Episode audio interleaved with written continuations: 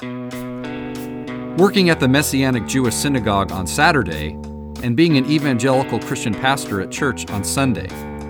What do you do when you're one of five people on the teaching team and you have to arm wrestle for the best passages? Lip syncing to Tony Campolo teaching tapes. When the New Testament alludes to the Old Testament, is it an intertext, an allusion, or a remez, or all three? Living your preaching life according to the motto, the mind can't handle what the seat can't endure. In this episode of The Teaching Pastor, we have a conversation with Matt Davis, marriage and family pastor at Calvary Church, Santa Ana. Hey everyone, welcome to the Teaching Pastor Podcast. Uh, we are here in the bomb shelter basement of Calvary Church, Santa Ana, and I am with Matt Davis. How are you doing, Matt? I'm doing great. I feel safe here. well, in the case of nuclear war, we will be protected. I think that's what this was built for. That. or youth ministry. Yes. Either way. It's the same. Teenagers That's, or nuclear that, holocaust. That, either way. Um, so, Matt, what's your role here at Calvary? Uh, currently, marriage and family pastor, and I'm on the teaching team. Mm-hmm. Uh, so I get to oversee everything from nursery to high school and parenting ministry, and then marriage from we want to be married to we don't want to be married. Dang, now that is a job description from we. is that how you describe it from the stage? Yeah, I think so. Sometimes. I think people connect with that.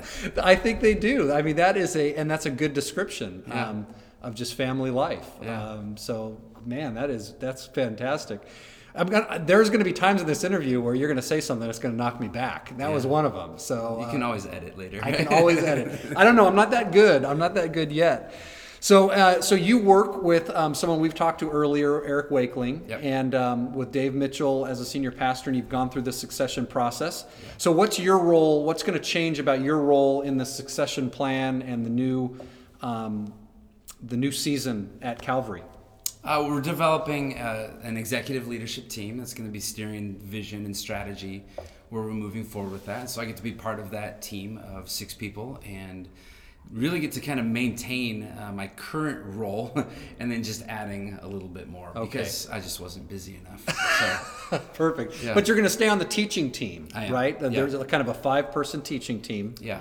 And, uh, and how often are you moving into the pulpit or how often are you preaching uh, on a yearly basis? It's, it's about once a month. I think it's like okay. 12, maybe 15 times. It just depends on someone's on sabbatical, I might cover something like. But it's about once a month. I think that's probably my capacity with my other job responsibilities. Okay, and are there other venues at Calvary that you are getting up and doing teaching message um, on kind of a regular basis, or uh, how's that working? Yeah, well? I'm I'm a total pinball. Like on a Sunday morning, or we have like midweek studies. I could be doing anything from hanging out with like elementary students or middle school, high school to teaching a parenting series or a marriage communications class. So, yeah, it's not. It, I'm usually teaching somewhere once a week if it's you know not from the main stage. Okay, so.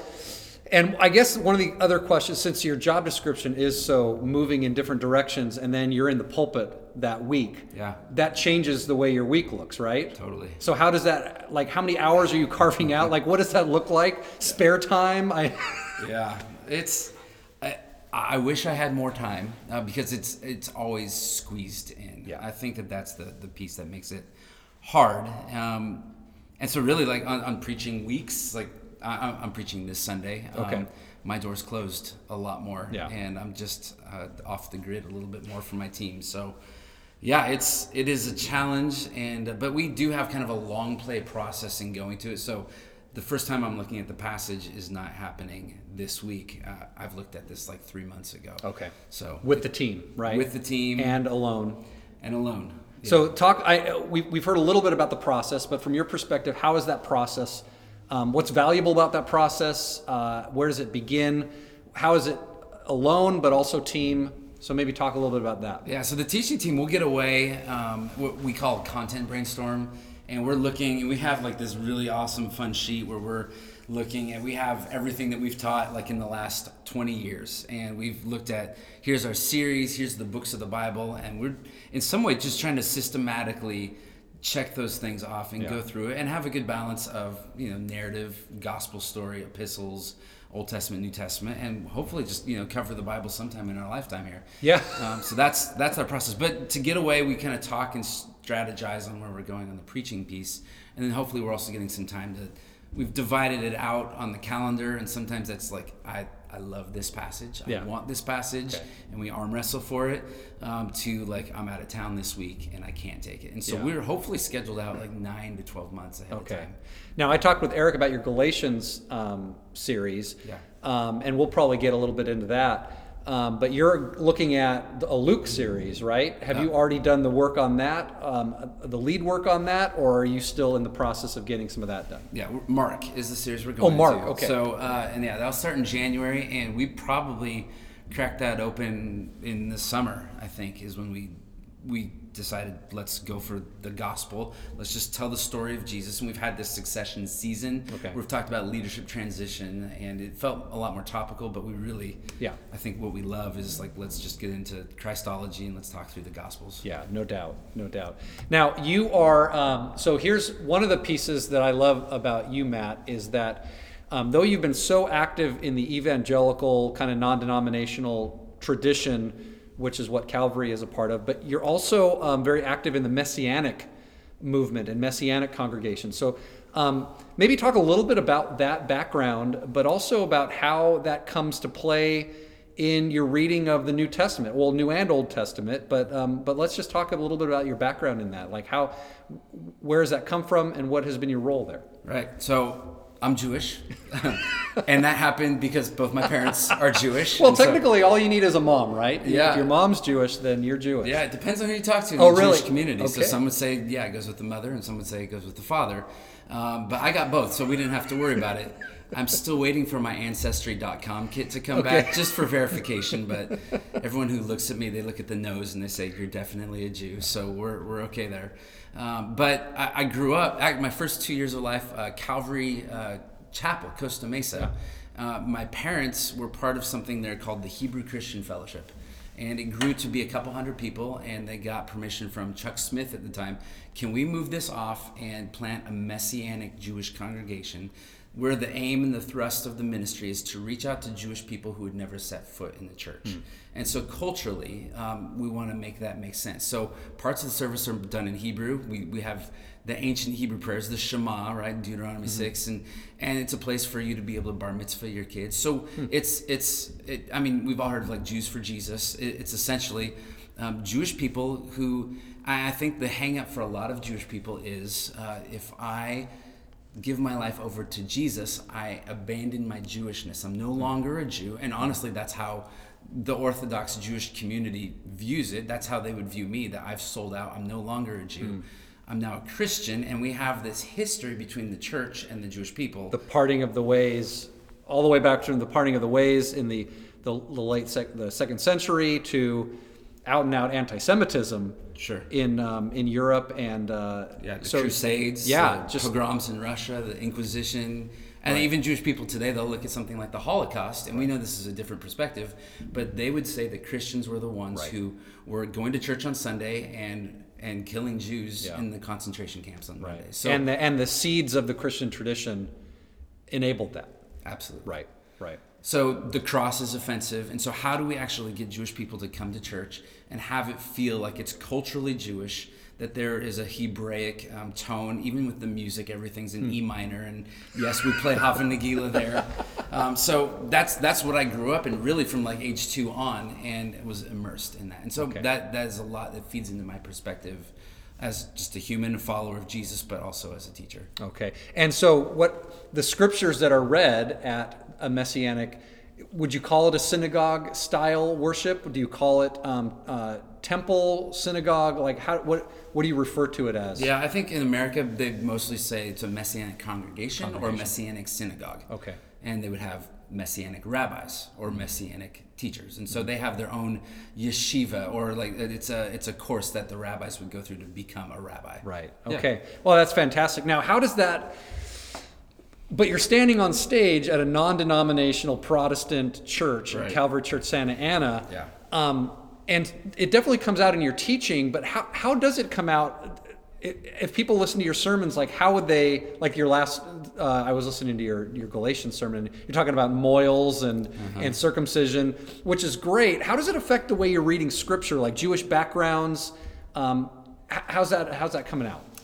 I, I've become comfortable with the fact that I'm an anomaly. So all of the Christians, the Gentiles here at the church, they say you're a pastor, but you're Jewish.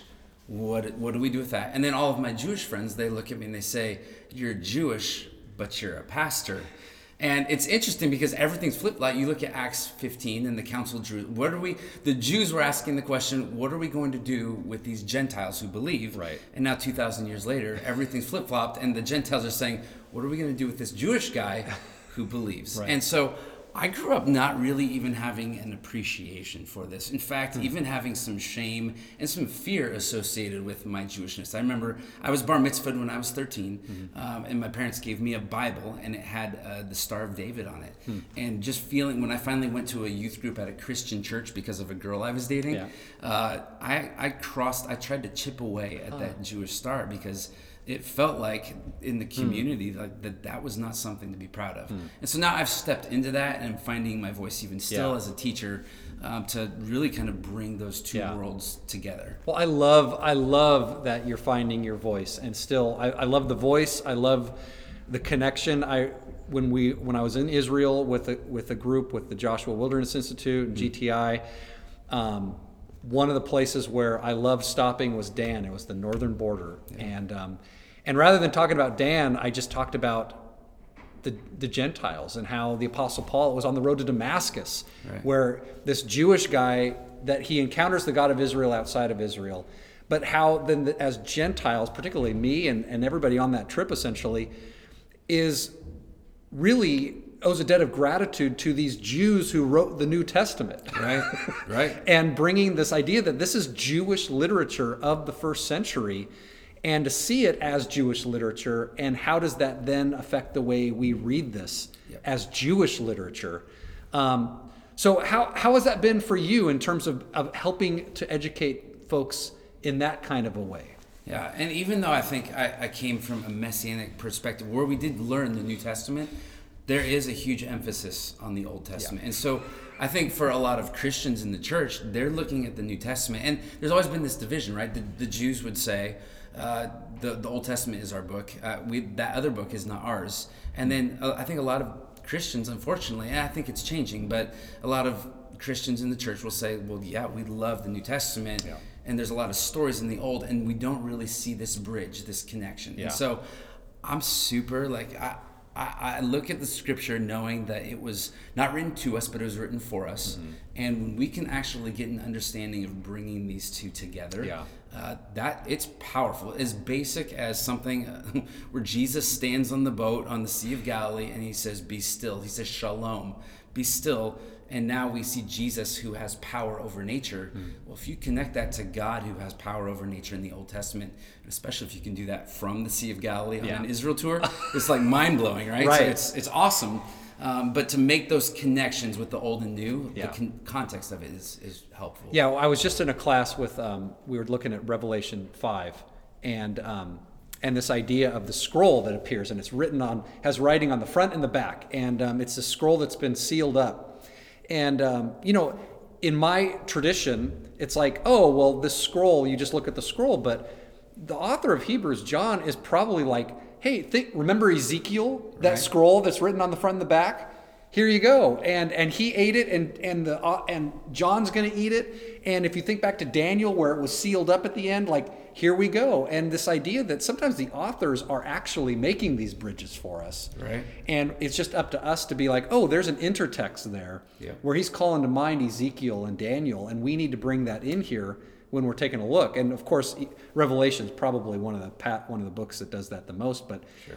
but paul's going to do it in galatians for sure Yeah. so one, um, one of my favorite spots would be John, um, and he's he's talking about Jesus in the garden.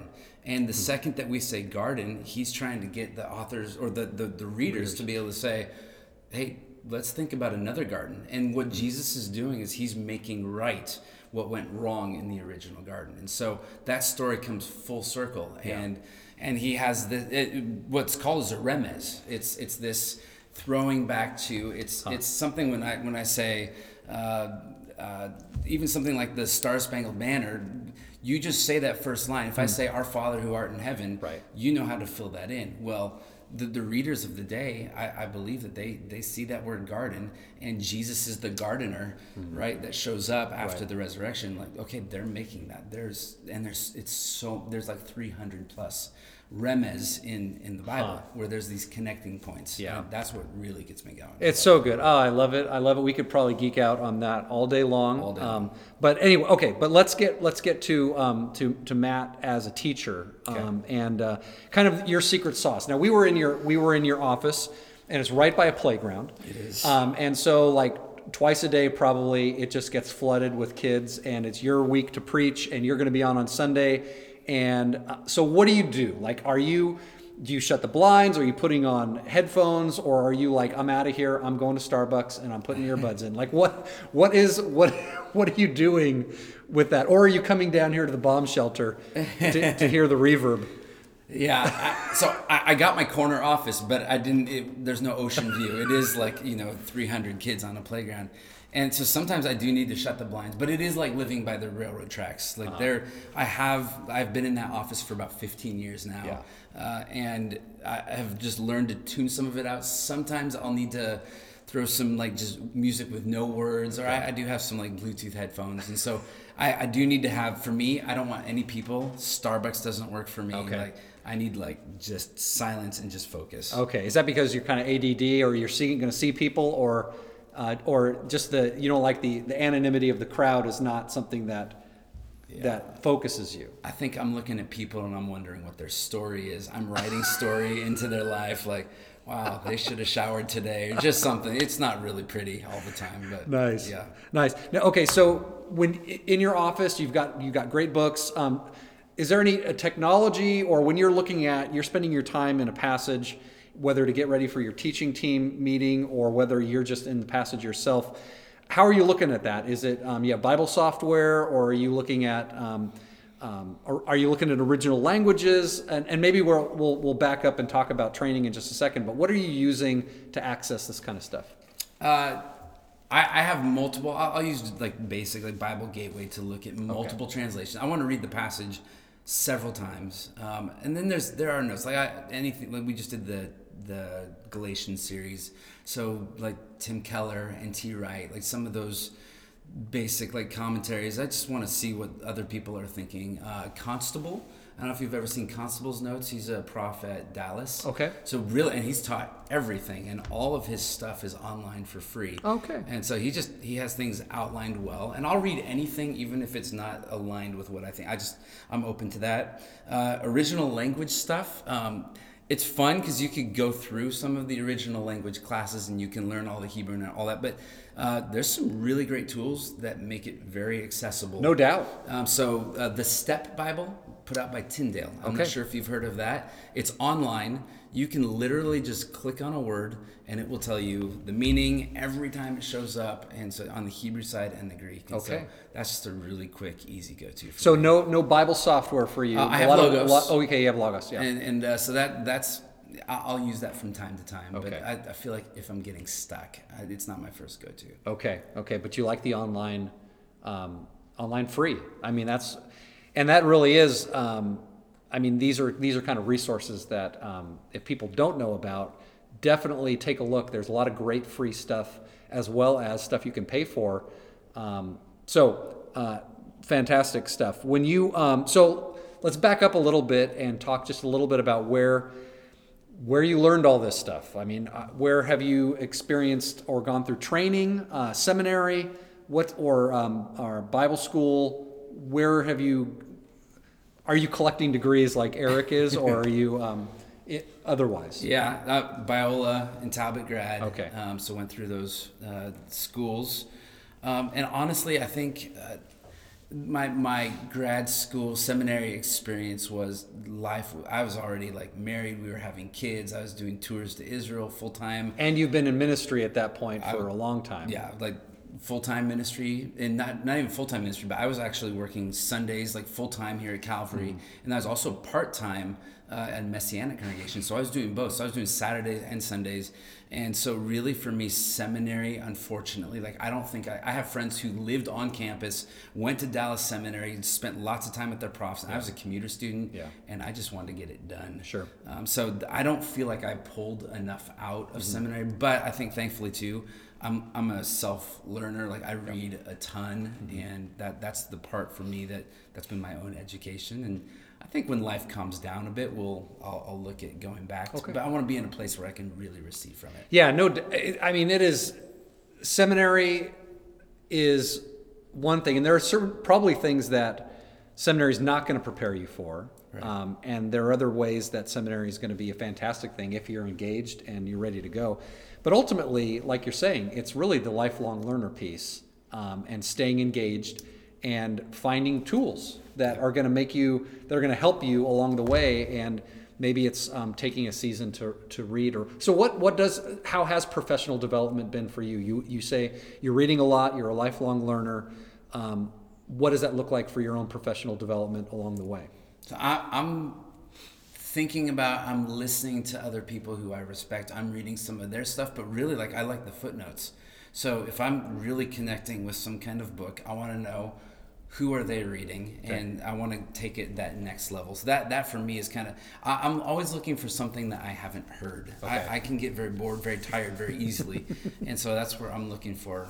Who's that person reading? okay okay um, okay so let's talk a little bit about um, your teaching and your preparation whatever is the case with any teacher or preacher, there are things that you get excited about about preparing, and there are things that on the podcast we talk about putting you in the fetal position, like the things that come naturally and the things that you're going to maybe procrastinate on because you're not as good at, or you just don't want to do. Or uh, you know somebody might have to tie you down in order to get it done. So what are so let's talk about what what excites you, what pumps you up about preaching, and then what are the things that um, are not so exciting about preaching for you. Yeah, I I think the people, if those who are listening to this right now, if they're anything like me, uh, it's a really difficult process. Um, what I love about it is, I, honestly, it's selfish. Like I love the personal study. I love what's giving me life and what's informing my own faith. And when I make some of those connections, and unfortunately, like you're reading and you're prepping, like there's so much more on the cutting room Oh, floor my- yeah. that I could ever like. You know, I I love the tangents of like, what did these rabbis think of this? You know, Mm-hmm. 1500 years ago. Th- those are the things like, wow. I, I never thought about it like that. And so those are some of the things that I can spend hours and I find tangents and I'm thinking like, okay, that's going to be 20 seconds in the message because Yeah. there's so much contextually you have to do. I've thought about the idea of um, starting a when I was when I was a teaching pastor um, of actually making another podcast called the cutting room floor of all the stuff that doesn't make it in that you just want to geek out about and but you can't do it it's 20 seconds but that 20 seconds is like at least a half hour conversation That's right. so yeah i love that stuff so keep going that that that stuff is awesome Yeah, so I, I love putting that together. I love thinking through all of the different elements, and and I have roots in like children and youth ministry. So I also have this philosophy that the mind can't handle more than the seat can endure, and so I I know from my own I don't have ADD, but I I do have like this like. I have a need to make sure that I'm engaging. I think adults need that just as much as kids do. So uh, sometimes we front load and like we're gonna have this really great opening intro and bam, and then we're just gonna bore them for the next 30 minutes. And I can't do that. Like, and and some of the self talk when you're on stage of this is not going well. Land, like find it, find it, like stop talking, and you just, right you i got to get these people i got to get them back Yes. Like, you're like oh my gosh this went longer than i thought Yes. i got to get them back Yes, the discipline of like, you know, this is just an intro. This is not your passage. It's a really great story, but this is not the point of why you're up here. Um, but I, I, I love the studying process for me. I love teaching, and I, I know the moment in the message where the light bulb is going to go off. And and that's that's some of the fun of even like doing like the Israel tours and stuff that we've done is you just know those moments that like where it clicked for me and that is the turning point. That's hmm. the one thing I want them to walk away with. And when we hit that and you've poured all of that toward that moment, Yeah. that's like, oh, it's it's perfect. So you are a teacher at heart in that sense. Of, yeah. You want the light bulb to go off. Yeah. Oh, that's great. Okay, so what what don't you like? Yeah, the the fetal position is a really. I've joked about it even from up front. Is like Sunday morning, I am in the fetal position on my couch, just praying for the Lord's return, or that like somebody would just say, "Matt, you're off today. Don't worry about it. You're done." So it's it is it's a self defeating process. It is it is difficult, and I I've only like just recently kind of put my head around this a little bit. Is when I was a kid, my parents would go away uh, for for like a, a, dinner out or something. I got to I got to be home by myself with my little brother, and I remember listening to Tony Campolo. My dad loved Tony Campolo, this master speaker of a man, and I've watched him live, and his eyes just roll back behind his head, and he just is enveloped. And I would listen to cassette tapes that my dad had around the house when my parents were gone. Mm-hmm. Right, some kids like sneak out in the cookie jar. I, am listening to Tony Campolo. I would play 30 seconds and I'd pause it and I would jump on the coffee table and I would try to say what Tony just said in the same way that Tony did. Huh. And so I have this picture, and I think a lot of people do. I, I want it to come out a certain way. Mm.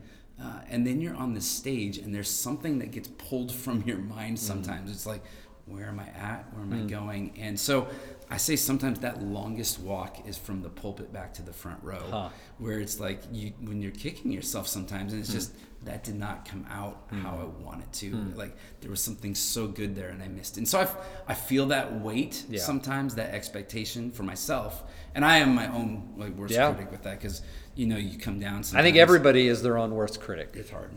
Unless you're really bad, and then other people are your worst critic. That's right. yeah, you learn like don't ask your wife anything. Yeah. It just it's it's hard. She'll tell you. Yeah. I think the other part for me, the pain point is uh, we do outlines that and and there's a process because we have a lot of people here, but uh, outlines are due Wednesday at okay. noon, and that like deadline for me, yeah. uh, I missed my deadline yesterday, and I was here till ten o'clock last night, just saying I know what I want to say. Uh-huh I could just just put me up there. I could say it right yeah. now, but to systematize it and like figure out what I actually want to put yeah. on the sheet that's going to be helpful. But I also think maybe only ten people look at it. Yeah. Uh, what what's the use in some of that? So that that's a little bit of a that's a hard part for yeah, me. Yeah. No, those are. I love the Sunday where you're you stand up and you just say, "Hey, that outline on the back of your bulletin." Yeah. Like just ignore that. Yeah. Yeah. It, it, was a bad place. It was a bad, yeah. And you a, have to commit to it on Wednesday for right. Sunday. Like so much. Something can happen. happen right? Something can happen between Wednesday and Sunday, and it usually does. Yeah. So yeah, that is. Uh, so you, um, what was the last message you preached? Well, you're working on one right now, but what was the last one you did before? Oh boy. Um, uh, what's the? You know, we did. Um, it's part of our succession oh, okay. plan and right. this like passing on of the, the torch. So I did Elijah to Elisha. Okay. The, the and, and, looking, what does that look like? And basically got to walk through that, that last part of uh, Elijah uh, taking the walk, going to see the prophets in these different hmm. cities. Mm. And I, I, think that there's a conversation taking place between Elijah and Elisha. At each one of those places, they had a significant part of Israel's history there. Mm. And I, I just see, you got to try to what does it look like to put yourself in the story? If I'm sitting on a rock and I'm watching Elijah and Elisha walk through from this city to from mm. Gilgal to Jordan, whatever those things are, um, what's that conversation like, and what are they talking about? And so, talked about that passing on the torch, and then like how can we as a community, as a church, because we have we're multi generational. This yeah. is an 86 year old church, and so we have we used to have I, I called it we had a hip service and I need a new hip service where we have this beautiful like multi-generational experience where the old people don't like the young the young people don't really and so like but we want to be different. We want to like really be a, a, group of people that love each other well. And so what does that look like and can our older generation pass on and can our younger generation listen? Wow. So. Hip and i need a new hip not bad, right? That that's pretty good. I'm gonna trademark that. I mean, day. that's I don't know if that's gonna fly, but that's awesome. I, that is that's fantastic. Um, back to just as you're talking about Elijah and Elisha. Yeah. Back to intertexts. Um, uh, I love the Elijah Elisha story and John the Baptist and how that works out. That here they cross the Jordan River mm-hmm. and they go over, and Elijah goes up, and his mantle comes down, and Elisha has it and then you know a thousand years later or a few hundred years later, here's this guy John the Baptist dressed like Elijah at the place where he went up. Yep. You know, at oh, and that's the thing about the intertext. So the, these you can't imagine that John the Baptist is not trying to bring that to mind Right. when he's out there with this camel hair coat on. Right. Uh, so yeah, I think, and that's and the gospel writers are seeing that, and that it's up to us to see those those kind of intertexts. So oh, I, that's This is fantastic. the most you want to like just run down to the audience and say, "Do you understand what's happening?" Yeah. it's so good. And that's and I think the idea of trying to, like you said, how do I get that across? And if I walk from the pulpit back down to the front row and I haven't done that, you're like, well, how can I do that? How if I didn't do it just then, how is it going to happen? So ah, but so so good. Well, let's let's talk a little bit about your um uh, your Galatians your, your Galatians message. Galatians six was where you were. Um, this last little section of, of uh, Galatians, which was probably this postscript written by Paul in his own hand. I mean, isn't this the passage where he says, Yeah. "See with what large letters"? Did you talk at all about like amanuensis and and scribes and how this is probably a change of handwriting, or was that something that was cutting room floor? And I wish I could have talked, but I didn't get a chance. Right, and it, it's it's about knowing your audience too, right? So we do have some folks here who have been here forever, and they they would love to really dig deep in that. But I'm also trying to think through who is my audience, and Right. some people are. I, I think that's been one thing for me in the process and preparation. Part of what you know on the on the side of like.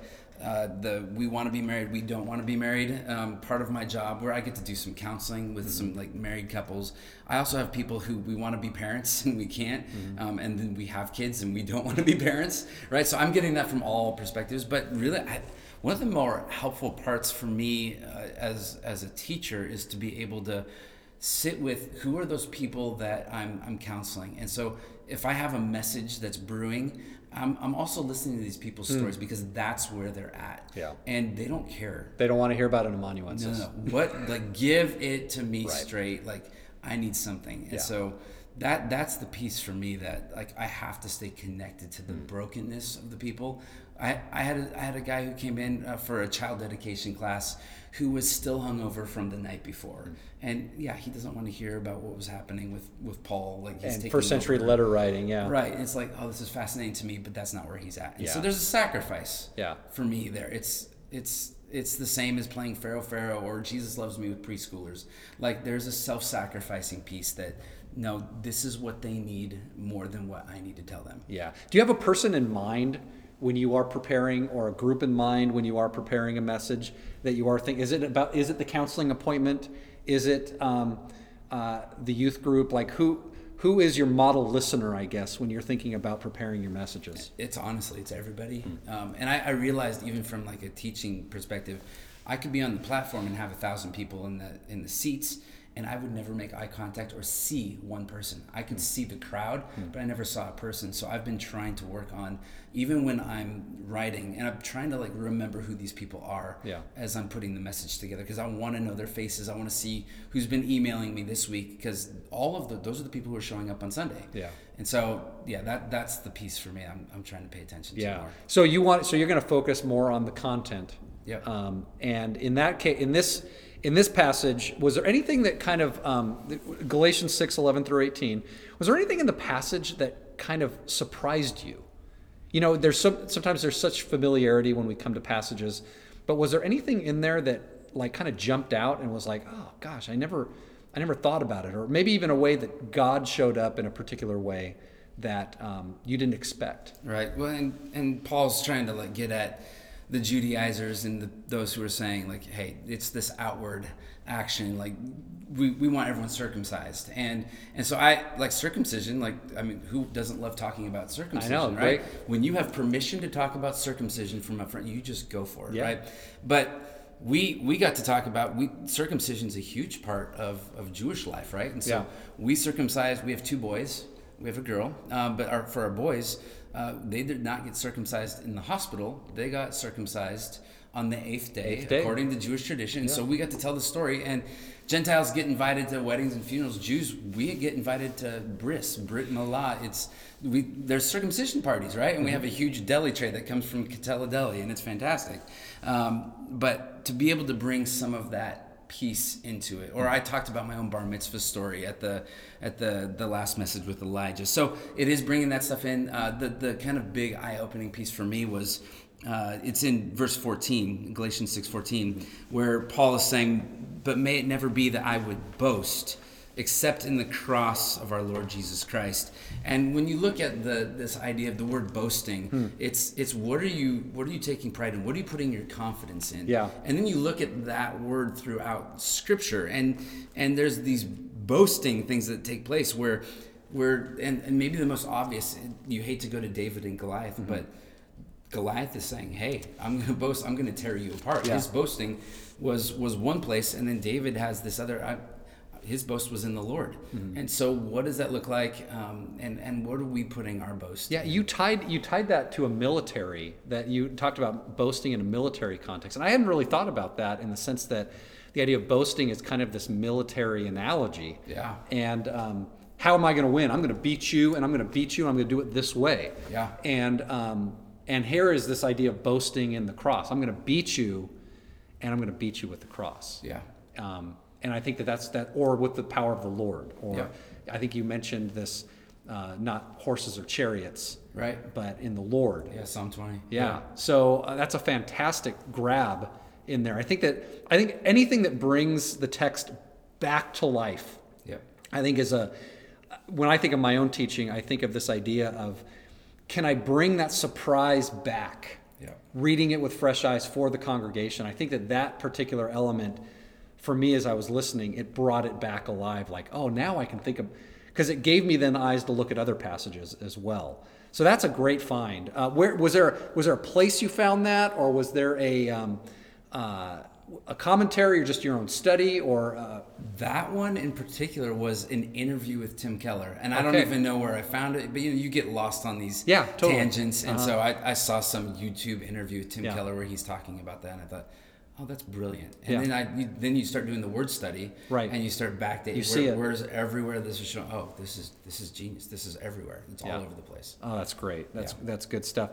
And um, in that, so whether it's this passage or another passage or just a time, I think one of the things that we as teachers um, hope beyond all hope is that God is going to show up. That God's going to do something mm-hmm. particular. Although oftentimes when God does show up, there's this point of like pretty deep conviction during the week. Like you're like, oh my gosh, I'm preaching on this, but how can I preach on this? That's right. Um, so has there been a time recently where you just you know that either God showed up in your prep or God showed up in your delivery, and it was pretty un uh, unmistakable that God was doing something either in your own heart, your own life, or in the life of your people? Yeah, I you know, we, we have a friend in common. His name's Rob Lone. And one of the things that he said was that he came to a point in his life where he wanted to stop living on borrowed convictions and secondhand experiences. That has always stuck with me. And so for me, I don't want to be the guy that teaches about a passage that I really haven't lived through um, that I, I need to feel the burden of this passage myself. I need to feel it for the people. And sometimes it's it's difficult when you get like a uh, like a Genesis, like the rape of Dinah. Like okay, that's not that's not personal for me, but how can I get myself to really have some compassion and sympathy for that? But I, I really want to be able to because I there, there's a light bulb that went off for me a few years ago where my own life was falling apart, my marriage was falling apart, and really like God God brought me through this season of I, I was going to speak on Paul's intellectual approach to evangelism from Acts 17, Mars Hill. And and I was just like this super like I'm gonna be heady and blow you away with all I know. And like he leveled me and and I went through this process of this needs to be different. And so I've really always focused on like half of my preaching is is the hermeneutics it's the bible content it's just knowing everything about the passage and then the other part is just good communication skills mm. pace dynamics all that and then I, what I realized in that season though was I was missing this in between place mm. of really sitting with the passage and asking God, what is it that you want me to say mm. to hmm. these people? And to really like prayerfully, like I know we talk about it like yes, I prayed over this, but like to really prayerfully sit with the passage and say, God, where are you taking mm. this? And when I finally got that, and I actually explained that process that I was going through with the people when I preached that, um, I don't ever listen to my messages because afterwards, like online, because it's just painful. But there was one time, and I remember like Andrea Bocelli, the singer. Uh, I heard that every time he does a concert, right when he's done, he goes backstage and he listens to it for a couple hours, and he scrutinizes. And I can't do that because I'll kill myself. It would just be bad. But I listened to one time after I did that. I had this like revelation for myself, and that was the first time for me that like I felt like God saying, "That's what I want you to be doing." And that for me was a game changer. So I have to, yes, like good communication skills, good hermeneutics and message technique, all that. But I, the spiritual aspect, the Yeah. spirit has to be there. So it's got to, and so this idea of bringing it through, it's got to come through my life, my heart. Yeah. If it's going to come at all. Absolutely. Um, yeah, sir, oh gosh, I mean, and that sometimes is the hardest thing to do um, when you are just completely vulnerable. Like you're standing up there in front of everybody, and you could fake it, or you could be real authentic. Yeah. And um, uh, yeah, those are crossroads that we have to deal with when we stand there. So, Matt, it has been awesome to to catch up and Yeah. to uh, to hear about your process. I love this new this next season at Calvary. Uh, it just seems like it is a um, a, a time of blessing for the church, and obviously the, the the leadership of Dave has been fantastic through the last 20 years. But I just think about what's going to happen in these next 20, 30 years. Uh, and just am so encouraged about what's going on here. So thanks so much for being part of the podcast. My pleasure. Thank you. Hey, hope you enjoyed that conversation with Matt. Uh, we were in the bomb shelter, uh, and the reverb in that one, you could hear it. Anyhow, um, hey, if you're enjoying the teaching pastor, there's a couple things that you can do. Um, go to iTunes, uh, leave a review, uh, hit the hit the stars, give us five stars. Um, I'm not afraid to ask. Um, also, if you want to hear a message from Matt, uh, you can go to calvarylife.org and you can search uh, through a drop down menu uh, for his name, and there will be a number of sermons that will come up. Or if there are any links um, that you are interested in finding that we talked about in the episode, um, you can look in the show notes, and there should be some links there, particularly to Biola University uh, and Talbot School of Theology, where Matt received his training. Anyhow, I hope you're having as much fun listening as I am having doing these. It has been great to connect with friends and people who are uh, crafting messages and doing the hard work. So I hope you're encouraged out there. I hope you're being inspired in some kind of way to do that hard work. Uh, it is great. The payoff is great. And I'd love to hear from you. Uh, hit me up at theteachingpastor at gmail.com if you have a comment or a suggestion. Um, but love to hear from you. Anyhow, we'll catch you next time on The Teaching Pastor.